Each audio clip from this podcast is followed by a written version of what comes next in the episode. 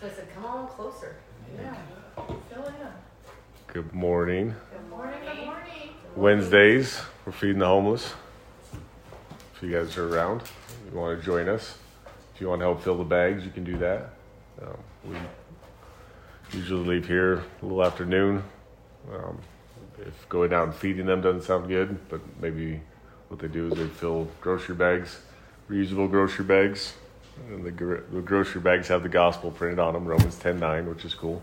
And we fill them with food, and then we just take them out to the homeless and pray with them. And if that part doesn't sound good, but you want to help fill the bags, I'm sure you can help do that. We could set you up. Just let us know. The next women's study is May 19th at 6 p.m. here at the house. Did you make it through chapter one? No. We did an unscripted introduction. An unscripted introduction. The, yeah, the, the first chapter we go over, you got the book, right? The first chapter uh, goes over and has a study guide, so we're gonna go like through the study guide. So, There you yeah, go. it was just too hard to try to do both, Okay. so. The next men's study is May 21st, 9 a.m. here at the house. Youth night is this Thursday. Where'd Kylie go?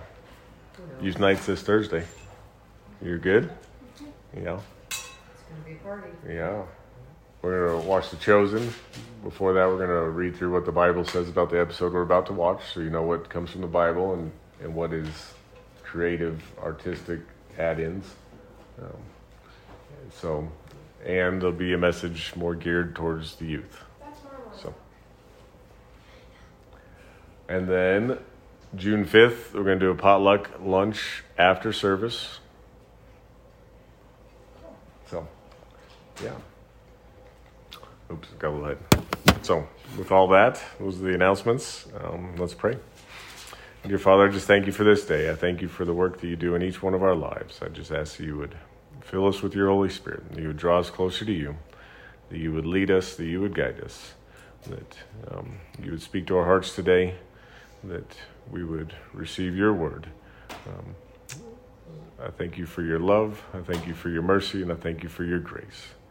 I ask you would watch over this community, that you would bless it, that you would bring many in this community to come to know you, and that you would watch over our leaders in this community, in this state, and in this nation, that you would bring many of them to come to know you, that you would guide them to you. Lord, I thank you for all that you do for us. And you would bless us today as we leave here. Bless each and every mother. Um, that you would just let them know that they're special, that they are loved. It's in Jesus' name I pray all these things. Amen. Amen. So,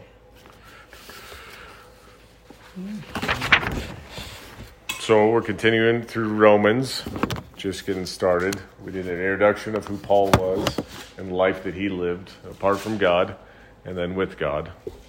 And that there was a, a definite difference. Once walked away from God and now is walking with God. And that there is no in between, there's no neutral ground, there's no good.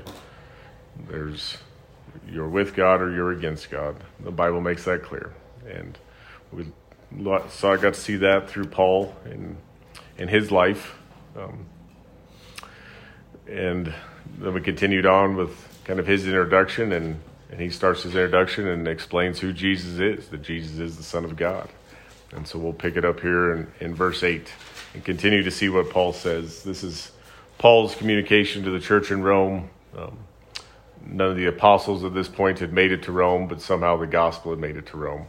Um, so God's word was being spread, not just through the apostles, but through all the believers. And it's it is our responsibility to to share His good news with everyone we meet. So, and we'll learn more about that today.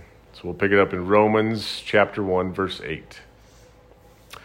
And today we're going to be out of the um, New American Standard Bible, the 2020 version. So I like this one. Um, it's I feel is very close with the King James version, um, but it uses a little more modern day language that I can understand and relate to. So that's why we're going to read out of this one. Um, so first, starting in verse eight. First, I thank my God through Jesus Christ for you all because your faith is being proclaimed throughout the world. For God, whom I serve in my spirit, in the preaching of the gospel of his Son, is my witness as to, know, as to how unceasingly I make mention of you, always in my prayers, requesting, if perhaps now, at last, by the will of God, I will succeed in coming to you. For I long to see you, that I may impart some spiritual gifts to you, that you may be established. That is, that I may be encouraged together with you while among you each of us by the other's faith, both yours and mine. So, first and foremost, Paul here, he gives glory to God, and that's what glory is always due. Um, that he thanks God for these believers. If it wasn't for God, they wouldn't be there. Um, and that's what we're to do too. Everything we're to give glory to God. Sometimes we look to ourselves, um, both when things we've talked before about when things aren't going right, but we look to ourselves when things are going right. Oh, look what I've achieved, look what I've done. But that's not the way it works. It's the work that Jesus has done in our lives that we're able to do those things, that He's put that into our into a, good effect in our lives. Um, Jesus made it clear that good only comes from God. So, um, and God doesn't share His glory with anyone. Um, his glory is His and His alone, and we're to to give that and not to not to try and take any of it away. So Paul doesn't doesn't try and take any glory from God. He gives it all to God. He's thankful to God for these believers and for the work that they're doing. And then makes mention that, that their faith is known all throughout the world. Um, so I believe when the Bible says something, I believe what it says. So when he says that their faith was made mention all throughout the world, I believe that, that all throughout the world people knew about this Roman church's faith. Um, and that's a I think it's an important point. So we got to see that when we we fed the homeless on Wednesday. One of the guys um, comes up, a new guy that we hadn't met before, Donald, and want to know, well, do you really believe the Bible? You really believe what it says? You really believe that these guys live to be 900 years old? And, and my answer is yes, I absolutely do. When, the, when God's word says that Adam lived to be 930 years old, I believe it. You know, when God's word said that there's a global flood, yes, I believe it. You know, when God says that He created the heavens and the earth, created the earth in six literal days, yes, I believe it. Not in some kind of outside time or anything like that. Six literal days. His made, word makes it clear. Sun up, sun down was one day. So, so I believe all that. I believe God at His word, um, and I don't think I'll be disappointed when I meet God. I don't think God's going to say, "Oh, Matt, how could you have believed that?" You know, there's no way that could happen. No, I think it takes faith, and Paul's going to ex- further on explain this to us, what that faith is. Um, but, and I think God shows us things. So we did a, a gravel pit up in Craig, Colorado. This was quite a few years ago. We were up there, and so you're up in the mountains, and we're digging down, and we get like 15 feet down and we'd find these big chunks of, of black clay. And inside these big chunks of black clay were big chunks of tree. And these trees, you could see the rings in them, but it was like the clay preserved the tree. Well, something at some point in time washed these huge, massive trees down into this hole and then covered them with rock and sand, something like you'd see in a massive flood.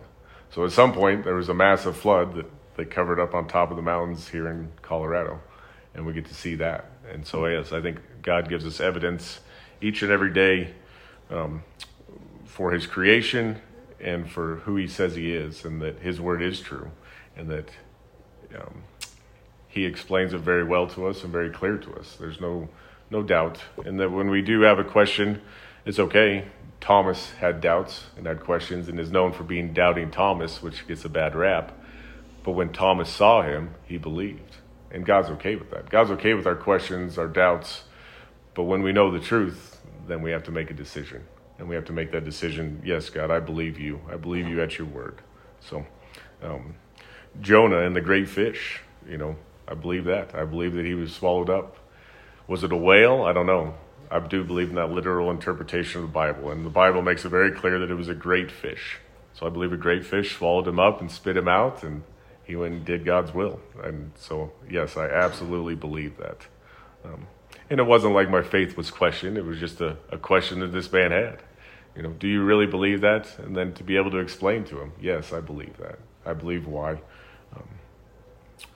And the why, yes, I'm sorry, and the why of why I believe that, you know. Um, I believe that there was a firmament over the earth in those times, and that I don't know if that was like a canopy that kept the direct sunlight out but still allowed light in. You know, you think of putting something outside in the sun and it fades, you know, very quickly, but keep it inside and it, it preserves a lot longer. So, something to that effect. I'm not sure exactly how God did it, but He did it, and I believe it. So, um, but back to the context here. So, Paul here he talks about praying um, unceasingly. I make mention of you to this Roman church. And Paul oftentimes says this. He prays without ceasing. He says this in 1 Thessalonians 1 3. He says it in 1 Thessalonians 2 13, 2 Timothy 1 3. And these are all in reference to Paul praying without ceasing. So Paul is leading by example, which is how we're to lead. We're to lead by example, not by what we say, but more by what we do. So as we lead our children, as we lead other people in our lives, people we work with, we're to lead by example because people are watching us, especially when they find out that you're a believer. They're definitely watching you, whether you know it or not, whether you're paying attention to it or whether you're aware of it. People are watching what you do. Oh, you're a Christian? Well, you shouldn't be acting like this, you know. Or it could be the opposite. Oh, they must really be a Christian. I, I see that in their lives, and that's how we should be living. Um, so, with that being said, let's go to uh, let's go to First Thessalonians five fourteen, and let's see where Paul gets this this idea of praying without ceasing.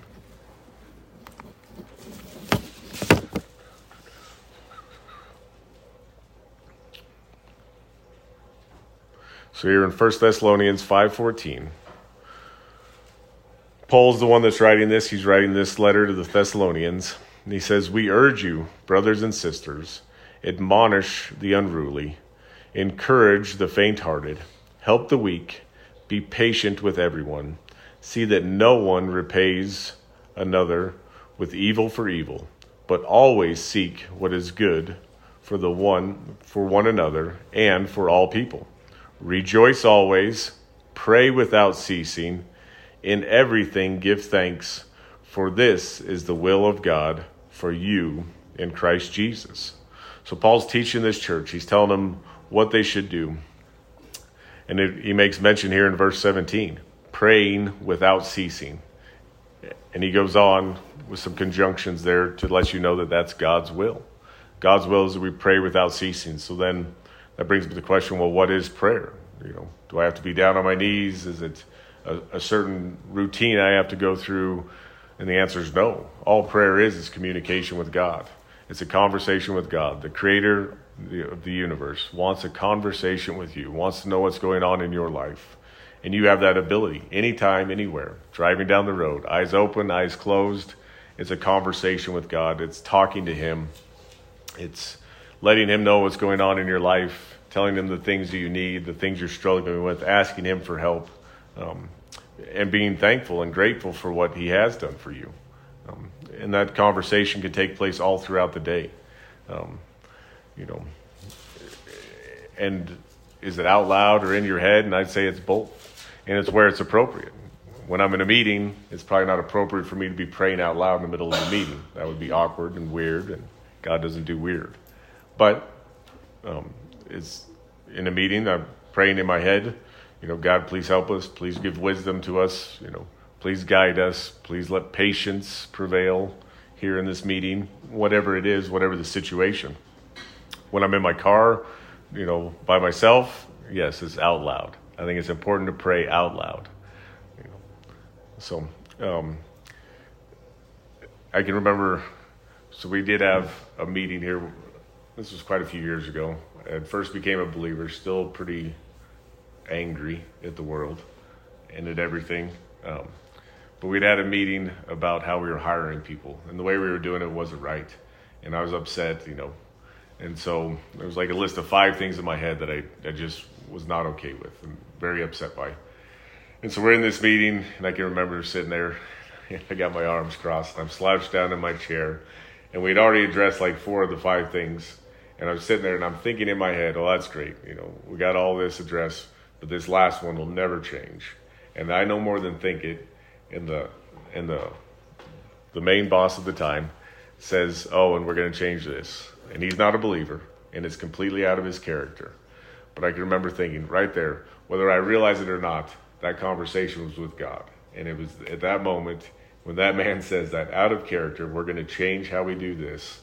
I knew that God was in control in that situation and that moment, and that He was using that to speak to me. Like, oh, do you want to sit here and complain and sulk, you know, or do you want to pay attention to the work I'm doing?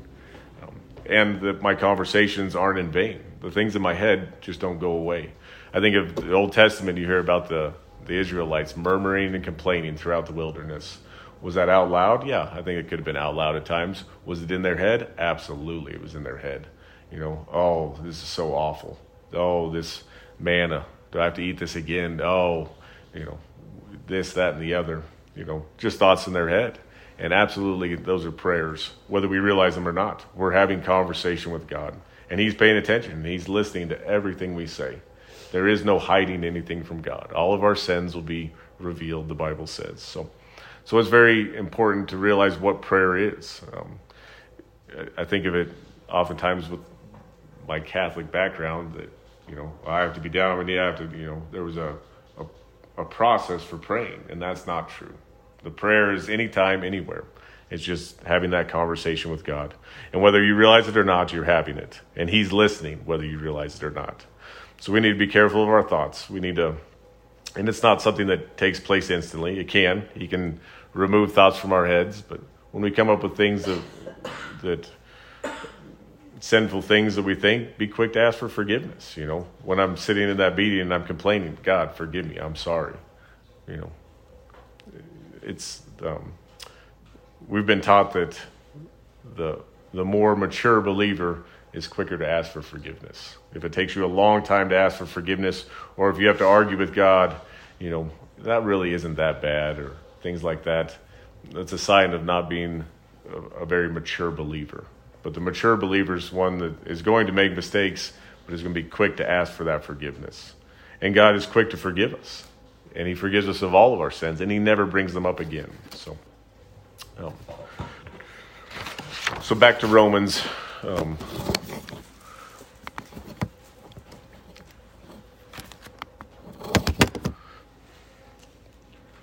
So back to Romans here, chapter 1, verse 12. I want to read this verse one more time. So that is, that I may be encouraged together with you while among you, each of us by the other's faith, both yours and mine. So, what is Paul saying here?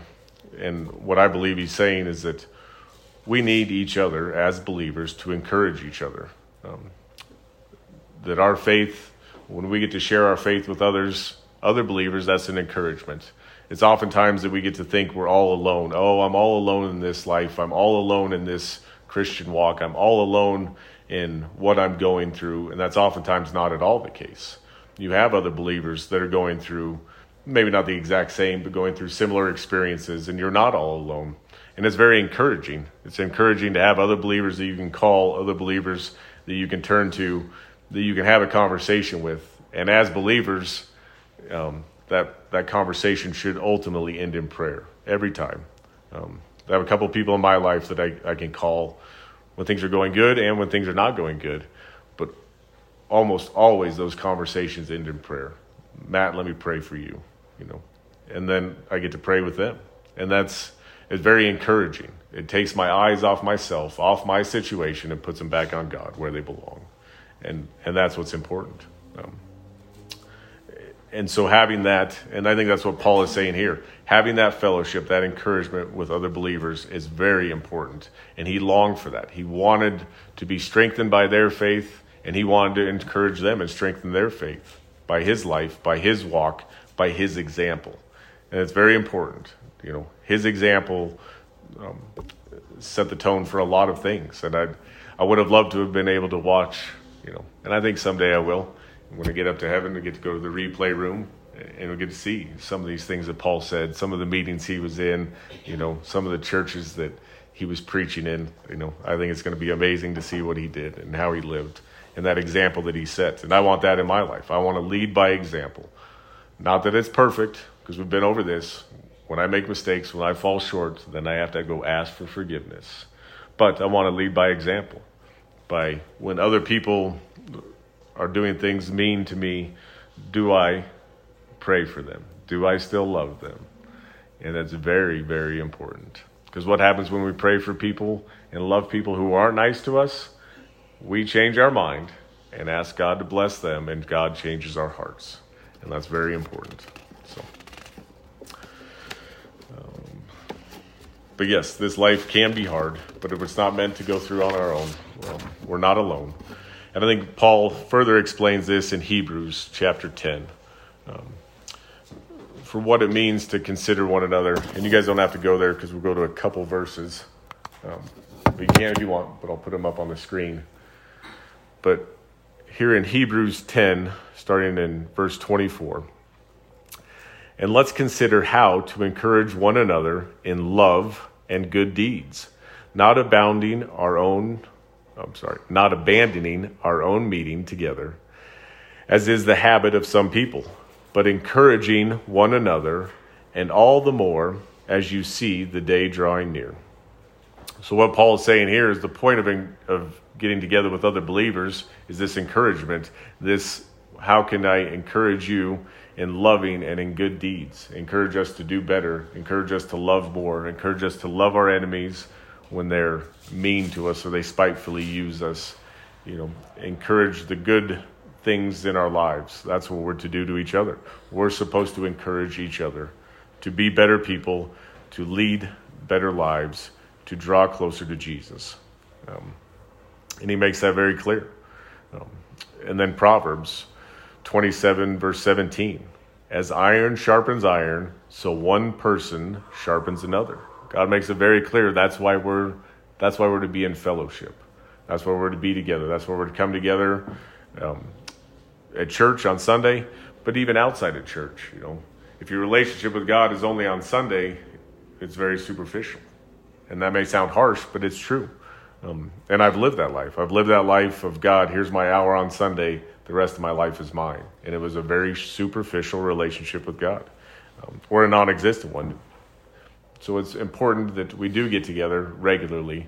You know, we choose to get together on Sundays, but do you get together with other believers outside of this? Are you part of a Bible study? Do you are you encouraged um, by the things that are going on in others' lives? And do you have people that you can call, that you can talk to? And you can always call us. My phone, you know, is always on. Shannon's is always on, and we do want to encourage you and to, and to do life with you. Um, but really, we didn't get to know people in the church. Um, we really didn't become believers, I'd say, until about 10 years ago. Um, we started going to Calvary Castle Rock. And we went there for mm, at least a year, maybe a little longer, but really didn't know people. Knew people, hi, how are you, on Sundays, but didn't get to know people until we started going to the retreats, until we started serving in the church. When we started serving in children's ministry, then we got to know people we got to start knowing more about them and start having people that we could do life with, the conversations with that we could call when things aren't going good, when we needed help. And that was important, you know. Our, our walk with God, like I say, can't just be on Sundays. It's got to be all throughout the week. And there needs to be more times of connection with other believers than just one day a week. It's this life is too hard. There's too much going on, too much negative to only have one positive moment here and there. Um, and it's important. And Paul makes that very clear to us that that's what we're to do. We're not to, to go at this life alone. We're not to go rogue and I'm going to be on my own and, and I'm going to retreat to the mountains and have my own time with God by myself. Is that important at times? Yeah, it's important at times to get away, to go in the closet, close the door, and have your quiet time with God. Absolutely, that's important. Each and every day we should do that. We should be in prayer with God every day. We should spend time in the Word every day. Um, and that's on our own time. But should we do it corporately? Yes. And that's what Paul makes clear here. So if we go back to Romans, we'll pick it up again in verse 13.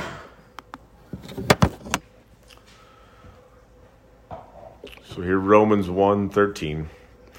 I don't want you to be unaware, brothers and sisters, that often I have planned to come to you, and I have been prevented so far, so that I may obtain some fruit from you, some fruit among you also, just as among the rest of the Gentiles.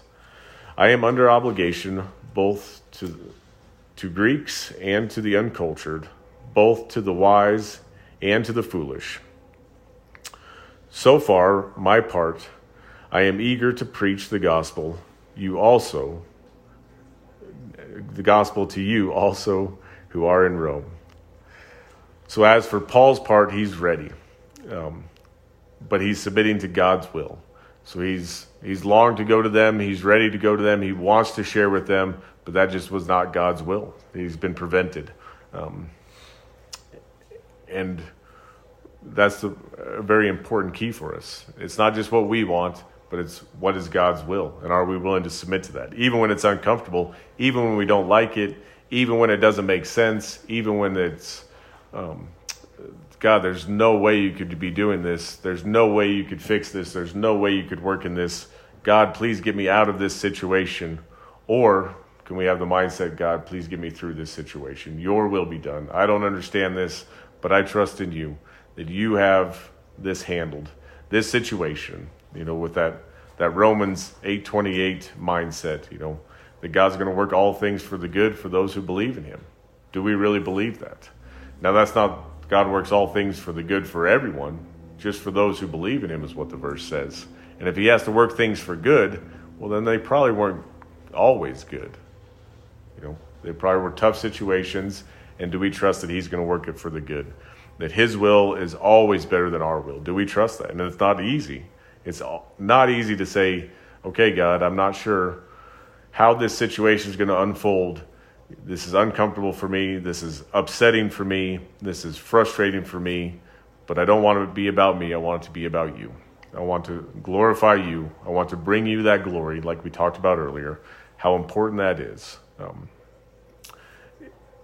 but also, Paul here is, is making it clear that he is willing, he's able, and he's available for God's service. And that's important too.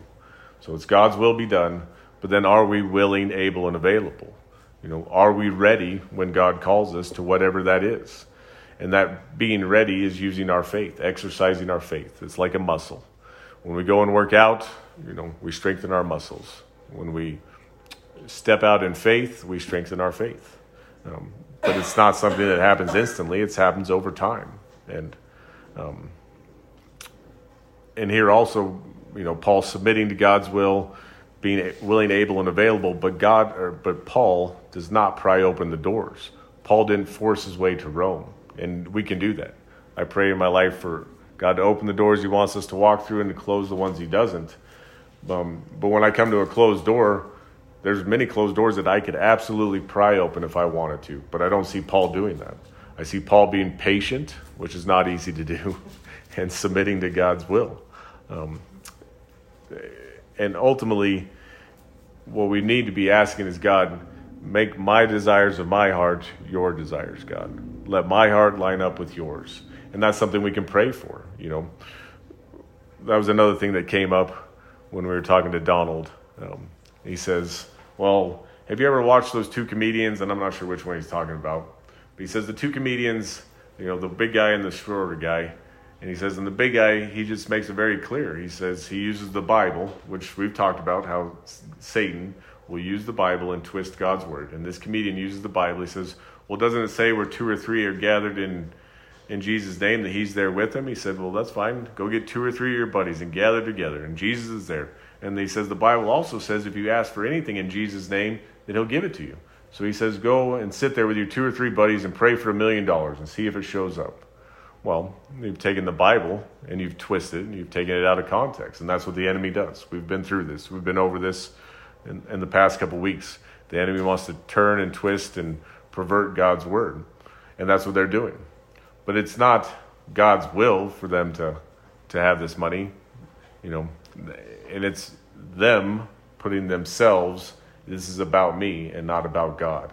And that's the difference. And that's an extreme example, but we do this in our own lives. You know, I want this, or I need this, or I deserve this. And we get very spoiled, especially being here in the United States. You know, these first world problems that we have. Um, and it's hard to it's hard to get our mind off of that but god can help us when we ask him god give me a heart for the people um, for your lost people give me a heart for um, the work that you would like me to do god give me a heart for your heart a heart after your own heart let my heart line up with yours and when we ask that over and over again not just once, not, well, I asked you one time, God, and you didn't change my heart. This is on you. No, when we ask it over and over again, He begins to change our heart. When we change our mind and turn to Him, He works on our hearts. And it's, can it be an instant thing? Absolutely, it can. Can it be a thing where He, over time, changes our hearts when we continue to pursue Him and pursue what His will is? And the answer is absolutely, it can be. So to continue on in Romans 1:16 For I am not ashamed of the gospel for it is the power of God for salvation to everyone who believes to the Jews first also to the Greek for in it the righteousness of God is revealed from faith to faith as it is written but the righteous ones will live by faith so so, what does it mean to be ashamed of the gospel? For Paul says, I'm not ashamed of the gospel. Well, the gospel is the good news of the work that Jesus Christ did on the cross for our sins.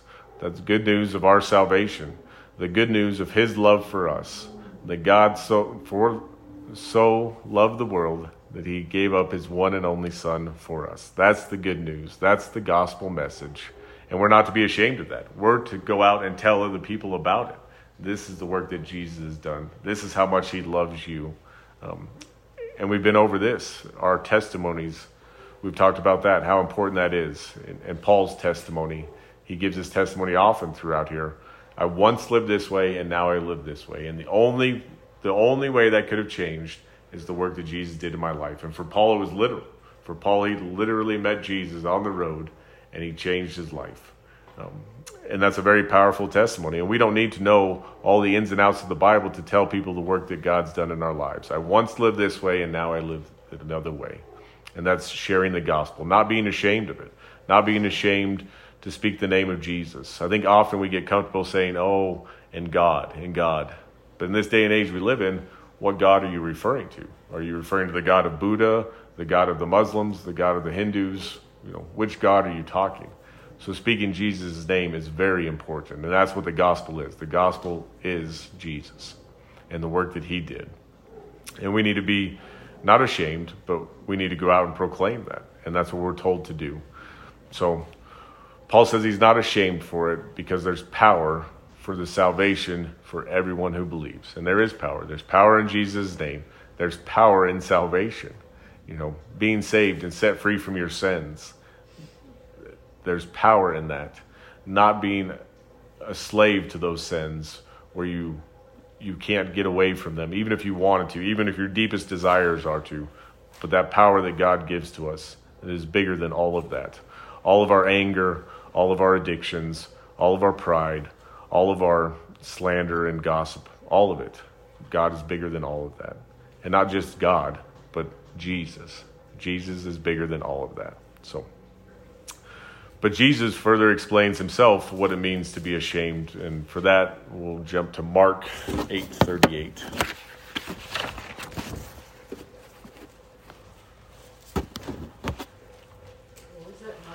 Mark 8:38.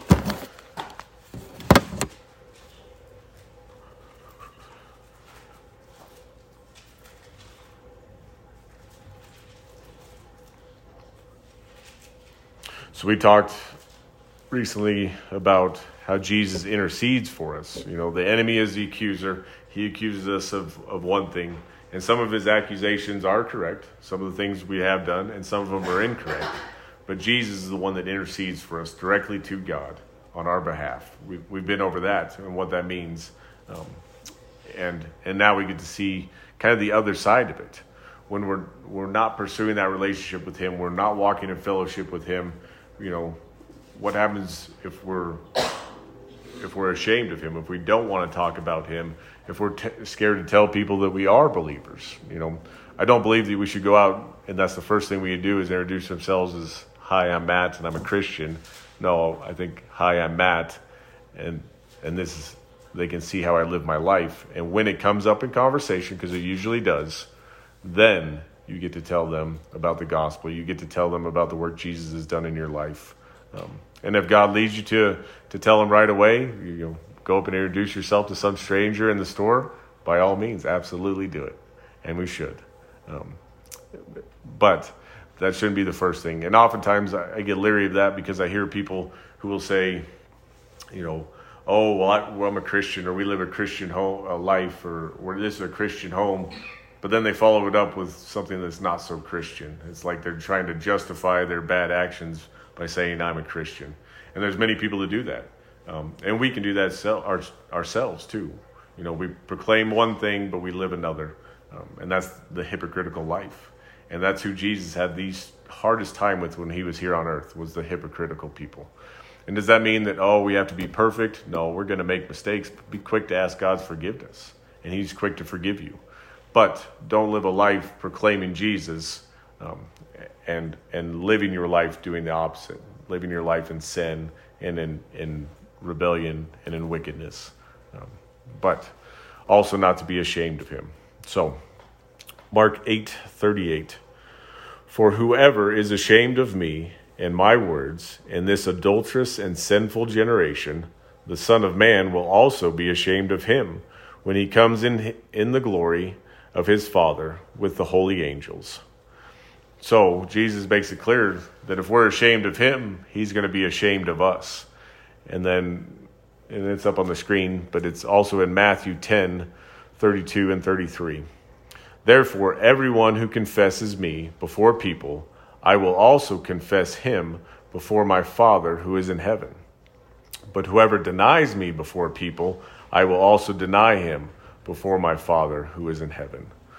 Um, and I think that's that's a very powerful thing to say. Whoever denies me, um, and we got to hear more about that here a couple weeks ago when we we listened to a, a message from a, a, man at the Far Reaching Ministries, Wes Bentley, and this ministry is amazing. Um, God has brought this group of people together, and they do different things all throughout the world. But one of the things that they were doing was when the United States pulls out of Afghanistan, these group of ex special forces go in, and we're still getting Christians out. That's the kind of work that they were doing. Um, so the these first world problems that we have are they real problems? Absolutely. Does God care about them? Absolutely. But after listening to him, it kind of puts them into perspective. You know, these men and women they're being killed because they believe in Jesus, and that's happening right now to this day. And and this this group of people, this um, organization was able to go in and, and help get some of those out, some of those people out.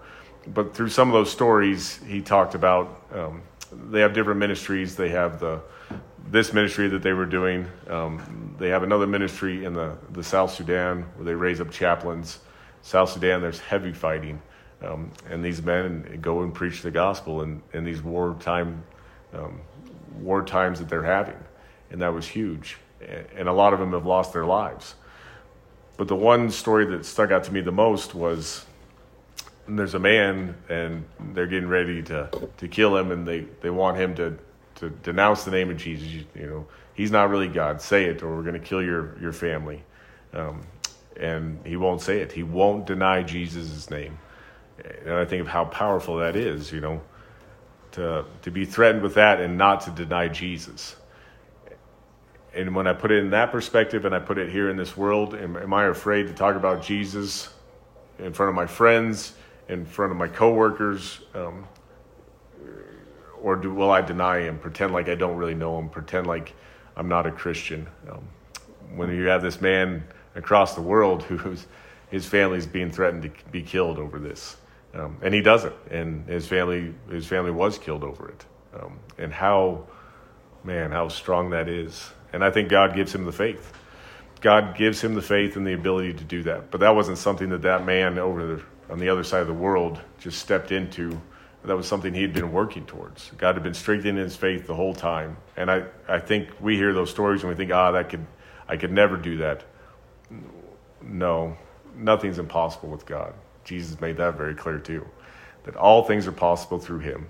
That he can he gets bigger than all the situations that we're in. Even ones that sound too big for our comprehension, which that one sounds too big for my comprehension. That if I don't deny Jesus' name, my family would be killed. Man, what would I do? And that would be that would be tough. But we're not there, we're here, and we're to proclaim the gospel message, we're to share our faith, we're to be a light and a witness to those around us, we're to love others, we're to encourage others, we're to strengthen their faith. Um, and talking about faith, let's talk more about that. Let's go, we'll go back to, sorry, let's go to Hebrews chapter 11. So, there in Romans, in, in verse 17, Paul talks about faith. And so, let's talk about what that means. What is faith? And, and Hebrews chapter 11 is, is known of the hall of faith. So, which I think this is an amazing chapter. And if you, if you ever want to, to learn, you know, when we talk about God forgives and he casts your sins as far as the east is from the west, he never brings them up again. I think this is the chapter that absolutely proves that. Because through this chapter, you get to read about different people that we read about, mostly in the Old Testament, and the things that they've done. But when I read about the Old Testament and I read about it here, it's a little bit different. And does that mean that the Bible has um, contradictions in it? No, absolutely not. This is the example that God is this is God proving to us that He casts our sins as far away as the east is from the west. He never brings them up again. I read it in the Old Testament, I read Sarah, who was Abraham's wife and was told that she was going to have a baby, you know, later in her years. And she, in the Old Testament, I read that she laughed. But here I receive, read that she received it by faith. Well, does that mean that she didn't laugh? Was that not true? No, that absolutely was true. This is just God showing that He is true to His word, and He doesn't bring it up again. In the New Testament, what's between the Old Testament and the New Testament? Jesus' life, His work on the cross. And here we get to read just the good things that these people did. So this is known as the Hall of Faith, this chapter. Um, we're just going to read the first three verses here. So now faith is certainly of things hoped for, a proof of things not seen. For by it the people of old gained approval. By faith we understand that the world has been created by the Word of God, so that what we see has not been made out of things that are visible. So, this is what it means to have faith. And we kind of alluded to this earlier that, um, you know, believing that God created the world, that takes faith. Now, if you don't believe that God created the world in six literal days, can you still be saved? Absolutely. It's not a salvation issue. The only thing that it takes to be saved is faith in Jesus Christ. Jesus alone, not Jesus plus anything else. So that's not the issue. But our faith, our faith is what we what we how we connect with God, how we strengthen our relationship with God. Um, and the enemy can make us ineffective. And the one of the ways the enemy does that is he he takes God's word and he twists it and he puts us out of position. Um, he did God really say this? He puts that little seed of doubt in your head. Do you really believe that God did this? And when the enemy starts to do that, he makes us ineffective. He weakens our faith, our trust in God. Um, and that's not what we want. We want our trust in God to be strengthened and encouraged. So we have the choice to believe what the enemy says right here, believe what God says, that he made things not out of things that are invisible by his word. And that's a powerful statement. You know, when we go back to Genesis 1 3, God said, Let there be light, and there was light.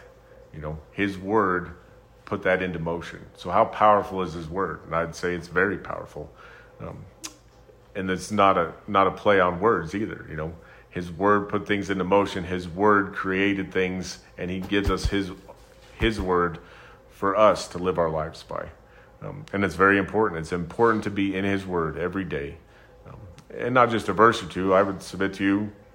I'd try and read a chapter or two every day. Um, and not that there's a works thing here that oh if you don't you're not a good Christian. Absolutely not. But if you do, and if you can can read more and spend more time with God, God is going to strengthen your faith and your relationship with Him every single time.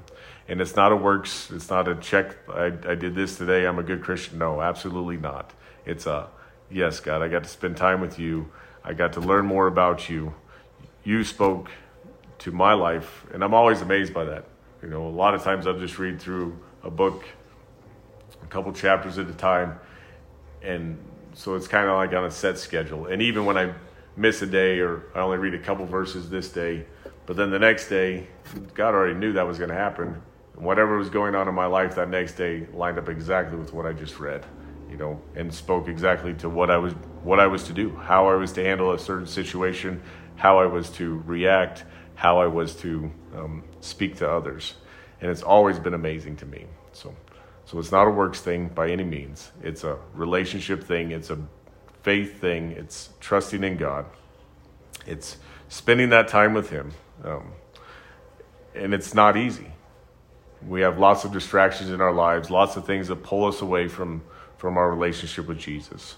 Um, and I would say that that's from the enemy too. A lot of times in my life when I was, I don't know, running late to church and thought, ah, I, I really shouldn't go. You know, we're already going to be way late, but we do show up, and and what we did here spoke exactly to what we needed to hear, what we were going through, and how many times does the enemy try and get us out of position with whatever? You know, I think of it in football terms. You know, standing in that gap, filling in the gap. Well, if we're not there to stand in that gap or fill in that gap, the enemy has us out of position.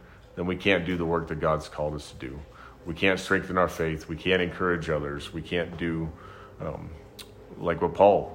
Paul's desire was to go to Rome. Well, when we're not, when we're out of position, then we're not willing, able, and available for God's work in our lives. So it's important to not let the enemy sidestep us or get us away from God, but to trust in God, to follow Him, to let the enemy know that he doesn't have control over our lives anymore. You know, I'm a, a follower of Jesus, I'm a child of God, and I am saved. With all that, let's pray. Dear Father, I just thank you so much for the work that you do in our lives, each and every one of them. I ask you to strengthen our faith in you today, that you would encourage us, that you would draw us closer to you. Fill each one of us with your Holy Spirit that we would leave here, that we would go out and be a light and a witness to you, that we would love others, that we would be encouraged by others, that we would um, not be ashamed of the gospel message, not be ashamed of the name of Jesus, that we would not be ashamed of our faith, that we would share with others the work that you have done in our lives, the, the changes that you have made that can only come from you, um, and that that would be an encouragement to them that that would draw them closer to you, point them to you, um, that we would lead them to you. And it's with all these things, Jesus, that I, I pray in your name and just ask you to guide us this week. It's in Jesus' name I pray. Amen. So, at the end, we open it up to questions, comments. I, I did have a question. Okay. I always have a question. Prayer requests. Prayer requests, okay. My question, okay, you talked about the gap. Can you explain the gap between the first, the Old Testament and the New Testament? What did you say?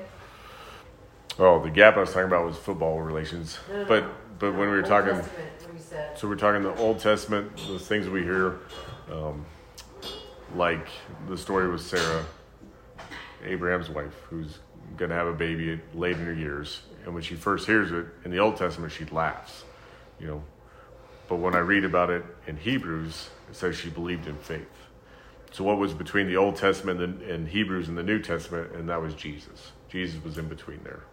That that faith, that, Oh, that change, that Got lost in there. that eternity. So, so at this point, when Hebrews is writing, Sarah's with God in heaven, but we don't hear about the things that she didn't do right. So God's recounting to us through His Word in Hebrews, and we're looking back at these characters, these people in the Old Testament, but we're not talking about their failures. We're only talking about the good things. So God, so in between there is Jesus, forgiveness, Okay. does that make sense? And that was there, so, There's a, They when it lived was a silent.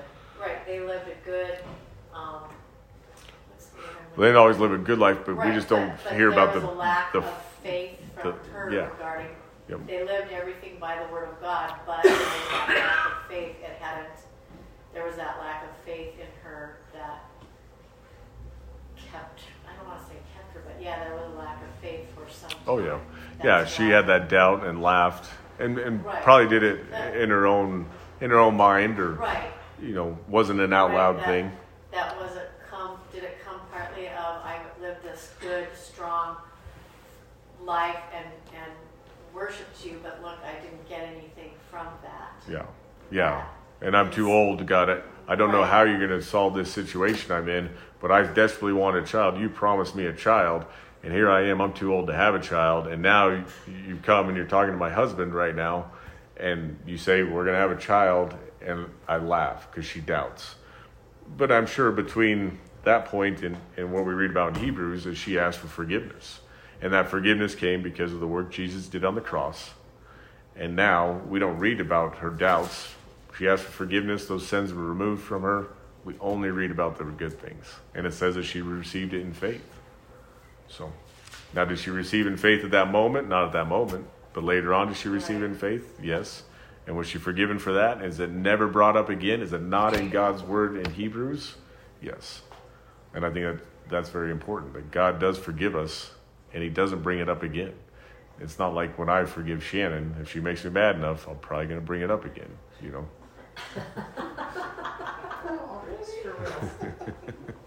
That's the real deal. But that's just not the way God works. He doesn't. He forgives, and it's a true forgiveness. It's never brought. And that's the example of how we're to forgive. When I forgive someone, I'm truly never to bring it up again. I'm never to hold it over their head again. So It's the way. But it's also that God put us here and that we have to have the faith of even, He gave us a free will. And so even though um, something bad happens, many times it's not of His, it's, it's, we had a free will and, and to, we go and do things that, that we think, oh, it's, it, I'll, I'll be forgiven or it's nothing's bad gonna happen even though it's like, I, I didn't have to do that, and now this is the consequences, and it wasn't on God, it was on you to take that free will and, absolutely. and, um, proceed. I Oh, yeah. Well, And we, we have a friend whose whose girlfriend doesn't want a relationship with Jesus. Their family doesn't because their her brother is addicted to drugs, and they blame that on God. But when you hear over and over again, "Oh, God's in control of everything," well, God is all powerful. Yes, absolutely. Is God controlling every situation? Did God make that that young man do drugs? No, God did not do that. That was free will. That was a choice that they made. It's kind of like Greg brought up here a while ago. We were over at your mom's house, and he's we're talking about about faith and religion and the Bible and everything. And uh, he says, "Well, if he's such a loving God, then why did he put the tree in the middle of the garden for Adam and Eve to sin in the first place?" Right, And the answer to that is, without the tree in the garden, there is no love. Because we think of love, and we've talked about this before. You know, I love my wife, I love football, I love my truck. Well, hopefully, I don't love them all the same. Otherwise, that doesn't work very well. But the the love that God's talking about most of the time in the Bible is this agape love, this self-sacrificing love. Well, for it to be a self-sacrificing love, then it has to be a choice.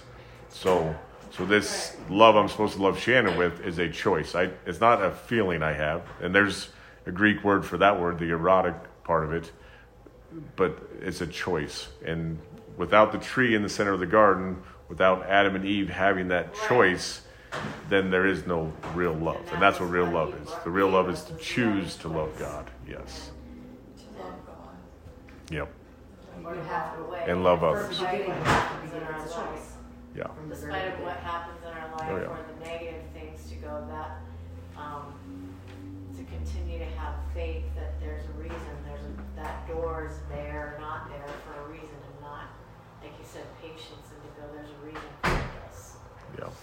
I don't, there's a, or Matt could probably say, but I think Mindy Love had said there's always, and you said it too, but I don't know, I, I don't know where it would be in the Bible, but you were trying to explain to me, The part where when we're, when we're tempted. when we're tempted, there's always a, yeah, Yep. there's, there- Yep. there's The Bible an makes escape. clear that when we're tempted, God always gives us a way of escape. Yes. Always. And that, and that again, We so make it- clearly we- walk, A lot of times we don't take that option to go the right way. right, We sometimes go the wrong way. the way. wrong way and those And are the consequences that we Get the con- receive yeah, based the on that, consequences but that happen. And again, to the, the like, like the blind faith, again, it's not what you see, it's in having faith for what you don't see and, and, Oh yeah. um, like they say, walk by faith, not by sight in everything, and that's a hard, it's a hard, hard. Well, and Jesus made that clear with Thomas. You know, he said, "Well, blessed are you, Thomas, for you believe because you've seen me. But even more blessed are the people who believe without seeing." And that's what he's. Yeah, we don't we don't get to see. We don't get all the evidence because if you had all the evidence, it really isn't faith. It's not- if you knew if you faith, knew the the not- math equation to get to that point, it's not faith that Like, you believe in it. And then she is just like that old thing saying, um, believe only half of what you believe nothing of what you hear and half of what you see, and you're like, okay, isn't that a interesting Yep. how how negatively we've been brought up or been Yes. I have a prayer request. You have a prayer request? Well, let me write this down. Okay. Okay, so I pray for Victoria because her bunny just died. Mhm. And his name is Clumsy, and she really misses him. Oh, did that just happen?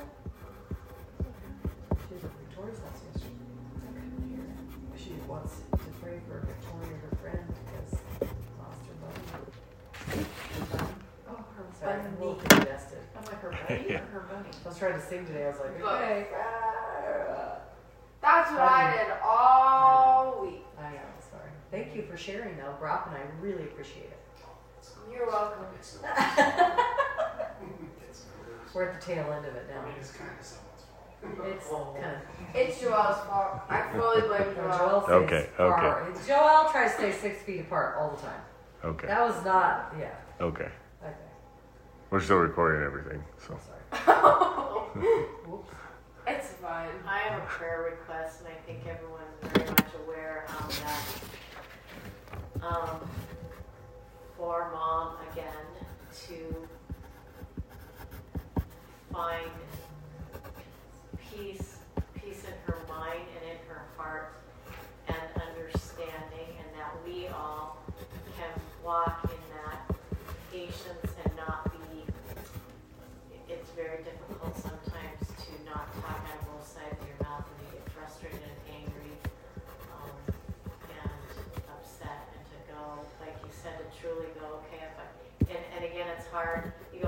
say it, but I was thinking it, thinking it, thinking it, not to. So, yeah, Oh, yeah. to do that. It's Oh, very yeah. difficult. Go, I didn't say it, but I'm thinking it in my mind, and it's very, it's been, it's been rearing. The devil has really, I think, for me, been, ugh. But Absolutely. I think it's, I think for us, and then, uh, all, everyone, I mean, for us right now as a family, it's just kind of going back to what we were just learning today is Paul wanted to go to Rome, wanted it, wanted it maybe right now, and he had to wait, and he had to wait, and he had to wait. Mm-hmm. And it's the, the patience, it wasn't, it's in God's time. And I think that's what we need to And do is let learning go and let God take this, and we need to have faith that God is. And I think Matt, you really brought a lot more calmness and peace to our crazy world and the sisters that are involved because we get over the top with it and we get angry and we get and it's like it, it, these are not great times. These are not heavy things that are going on and it's like that there's a reason. Right. and I it must be a reason. We don't know what that reason is but we have to have that faith in God. And so I pray We give that it to we all God. do and we can have we pray for that patience and love Well, I, yeah, I think the prayer for that is His will be done. exactly what I'm that's what We, I'm saying His His will, I guess, is better than ours. Yes. And that, and I guess too, for mom now to find, and then I'll let, to find, she has this, um, to find God to find God again and to, instead of, I mean, yeah, there's a great spirit, but I don't think she's thinking it's the same, it's a different spirit in her mind, I guess. It's, well she's changed her views yes, Jesus and that's, a- but, and she yeah, doesn't believe in yeah. Jesus And that just give us all patience, patience, patience, and that, um, that we can work together and so. Oh yeah. And it is hard to not come, and he's heard it, my husband's heard everybody's heard it, to leave, walk away and be mad and angry and talk, talk, talk, talk, talk to where everybody's tired of it hearing, it. and it's like, I guess sometimes now I, I just, some of the actions that she, I just go, might like dad always said, might as well laugh as cry about it, it's, there's a reason for this, and so just to let it go Oh yeah. and, For it to last as long. There's a reason for it. Absolutely. Matt's been really good about, there's things like, he could explain it better, but I think, um, how did you say it? When something's uh, making him angry, frustrated, mad, he starts to think of other people he needs to be praying for. Um, and That's a really good place to be, and I was, um, been working on it this week too, is just to write down what I can pray for other people Or for. when you're really hurting, hurting, hurting, and upset and sad and down Take the go- focus off of of me and go, what else? What can I do because this is really hurting me so bad? But then go, there's somebody else that's struggling the same struggle or worse, and to go, how can I help them? Because that brings, I think, so much more joy. God's will. Yes, yes, You know. First and foremost. yeah. Well, there's the the spiritual attack part, where the enemy wants to attack us and accuse us and get us off our game or out of position or make us ineffective. And when you recognize that, the best way we've ever taught was to have three people to pray for for their salvation that don't know God, and haven't I mean haven't picked out ahead of time. And when you recognize that you have that attack coming, you just turn that around on the enemy. And the Bible makes it very clear that, that the battle is not against flesh and blood. It's not against people. It's against the principalities of the end. It's a spiritual battle, is what it is. So you, this is a, a battle strategy, and the enemy doesn't want those three people to be saved. So when they continue, the enemy continues to attack you. For me, when I first became a believer, was all the things I'd done in my life. I mean, things I'd completely forgot about are coming back to mind. You know, all these sins are like, well, that is, you know, definitely a spiritual attack.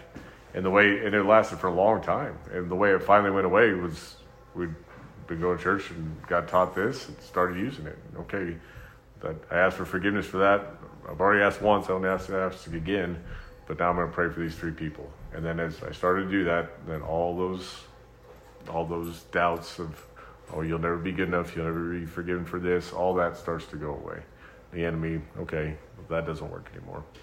So absolutely, when you have that, you're you're angry, you're upset. You know things are going not going good, especially over there. Yep. Or me. Pray, yep. And that's another one. David does Or- that Or pity potty, and you're like, wait a minute. when David ends up in the caves. You know, somewhat in a pity party, and well, who comes alongside him? All these, all these other people that are in trouble and hurting. Mm-hmm. And so, yeah, sometimes we think we're all alone in this, and the troubles and the hurting, And the truth is, we're not. And I think other times too in churches we think, oh, well, I'll never be good enough, you know, I've- done all these awful things, and these are all the good church people here. No. Once you get to know them, I haven't met the person that only told a lie in their life. It's, They all have Yeah. lived sinful lives. All of us have. and I think just like this, this whole, this, today was so, um, I don't know, I think what's happened so often, like you said, is really do, do is, really do mean what you're doing and walk that walk. Not that everybody's perfect and those things do happen, but oh, I have a really good friend that um, her she was raised, she was adopted, she was raised in a very Christian upbringing and Catholic, and she goes, I don't. She goes, I don't go to church and I don't do anymore because I see they they would go here and then treat each other like that over here. What's Christian or or, or good about that? Why why do I you know? And Oh, I can see you know our society has just constantly brought Yep. that out, but I think Christian I, I think it's coming together. It's starting to come together, and that's why so many people have left the way we were raised in Catholic, heavy-duty Catholic Catholicism has really turned people on the other way to go. Wait a minute here. There's another, and, and seeing the difference. And I think it's coming around. I do. I really do. I actually was kind of like, wow. Um, one of the gals is she's going on a cruise and she's going outside. It's like Rome, and she's like, yeah, I've been trying to get tickets to get go to church and see the Pope. I was like, what? You have to get tickets? She goes, yeah, you have to pay for it. Get to, I was like, I didn't know you had to pay to go to church. Yep. Well, you So have it to was like a big well, deal, so I thought that was kinda when like- I went, I was telling Sherry when, This when is kind of Jim's when. Jim's mother passed away, and then when his dad passed away, um, both of them cancer. distri- And it was like they the money that went, it was for a prayer request. And I'm like, oh, five dollars for a prayer. It costs five dollars for a prayer, and I'm like, what? I go, why doesn't this go for cancer research? So I'm like, it was just. And by the time I got done helping them with the, I was just like seething. I was like, since when? You know, you just Since it becomes a, a business and not about God. It's a business. It's a business. Yep, And That's I exactly think what that's what's happened is, um, then when you do, like when you go and they start asking for money, which you do, you have to fund somehow, but when it's, you go, gosh, every time I go, they're wanting something, and you just go, geez Louise, you know? Oh yeah. Well, that's a sensitive one for for Uh-huh. me is the whole the money, the giving. You know, like I even like when we go to Christian concerts, I even get bothered when they pass around the uh, the Compassion International. And you have the kids there because usually before that they have somebody there that comes and speaks of this awful life they had, and I agree they had an awful life. But you're using that emotion. You're using that kid to come up and talk about the life, and now without compassion, he wouldn't have lived. You know, he would have starved to death or something. You're using that emotional experience to kind of guilt people into giving Right. and it I'm just not okay with that. And I that's why I do like the way Calvary's handle it, where it, the only time it comes up is when it comes up as you're going through the word, chapter and verse. And usually. And other than that, yeah. it doesn't. And if God wants that church there, then God will provide for that Well, church. It's, and It's that's not- why I was so happy that you direct because where I'm at in Santa Fe, I mean, literally, they are in a warehouse building next to a, a That's top right, shop, that's a car car shop, shop. and I'm like, I'm like, okay, this is. Great. And then usually when they ask, the money is for a, uh, not the church per se. If you feel Yep. like giving, it's for like this A time it's for ministry, some, some sort of know, ministry. some sort of the kids that are starving, and now it's the fires that are going on, or this or that, or how can we help? And then they they chose, which has been great, and I'm I'm I am kind of glad in a way that I left my job because now I will go back to building the lunch sacks for the families that have no not enough money on the weekends to feed their kids, mm-hmm. and it's just Which is it's such a wonderful feeling, but and it's like it's an ongoing thing, but it, Oh, it yeah. I don't know. I just think it's really, really neat that they don't do that where it's like so many churches. And I understand there has to be funds, but do we need to have this shrine and this huge, massive building and this whatever? No, because again, the church is the people. Mhm. And if God wants that church there, He'll provide for it. And if He wants that nicer building, I- He'll provide that, for it. Don't- you are you aware? Do you know? Was there something bigger and better, or something more elaborate before in, in Santa Fe? Did they have trouble getting something, or, do you know what I mean, for Calvary, or no? Not that I know of. Okay, I was just curious of what they got kicked out, of who knows? You know, it's just a different. No, from the way I understand it, in Santa Fe, that church came from Albuquerque. From Skip, Yeah. Skip, and we Yep, literally, just that's his, he's got two big ones there, but, Yep. And God um, just put on these people's heart to come out of that fellowship to come start a fellowship Yeah. in Santa Fe. Yep. And then, well, I don't. Like I said, we get it's like ten years ago. We get saved and just kind of stumbled upon this. Didn't know anything about it, but really liked just the all of it. You know, mm-hmm. chapter and verse. Let's go through the whole Bible. Because going to Catholic school all my life, I, I know what the Bible said. No, I had no clue what it said. We started reading through it. I had no clue. I, I know, couldn't like tell you where the books were at. You know, Dave would be going through, and I, I'm lost. I'm completely lost. You know, and I'm thinking to myself. Yeah. I'll, I'll never, I'm never going to catch up. I'm never going to understand all this. And it wasn't instant. It took years, but and it was lots of time reading and going to other Bible studies. And I'd oh. like to listen to Bible studies like on the radio and stuff. I just want to know more about what His to Word know said. what other people's thoughts or how they interpret it, but it was like I went and started going to the Bible study, and sh the gal that's running it, she looks, she goes, just start reading the Bible from beginning to end. I'm like, I told Shannon, I go, okay, I was in numbers or whatever, like. Numbers, numbers is a tough one. You I can know, ask me now about I that. I understand, don't but it's so Yeah. good to But what's so great is what I'm figuring. It's so interesting to see what's going on and what's happening in our world today, and going. Hmm. And like I told Trey, I go. I hate to say it, but I think New Mexico's burning out for a reason. I'm sorry, but I'm not kidding. It's really tough. It's really, it is. It's really, really tough because I go, why do I feel so toxic when I hear? I'm like, I'm just like, God's like, mm, used to we have a problem. They're not seeing something. It's California. Exactly. Well, yeah, is, isn't it? What I'm saying, it's really, really bizarre. Did you have another question? Yes. Okay. I think I know the reason why the whole grandma situation is happening. I think it's to bring you guys as a family closer together. Amen to that. Yep. That was You what hit that right of the head. Yeah. Yep. Anybody Divide want to pray What for? one person can divide, United, Jesus united pull we together. stand. Yeah. Just saying. Because if we There we go. All right. Well, should we end in prayer and one last song? Yes. Okay. Dear Father, I just ask you would watch over Victoria, that you would um, just be with her in her loss, that you would um, just comfort her, that you would um, let her know that you were there, that you're in her life, and that you care about what she's going through.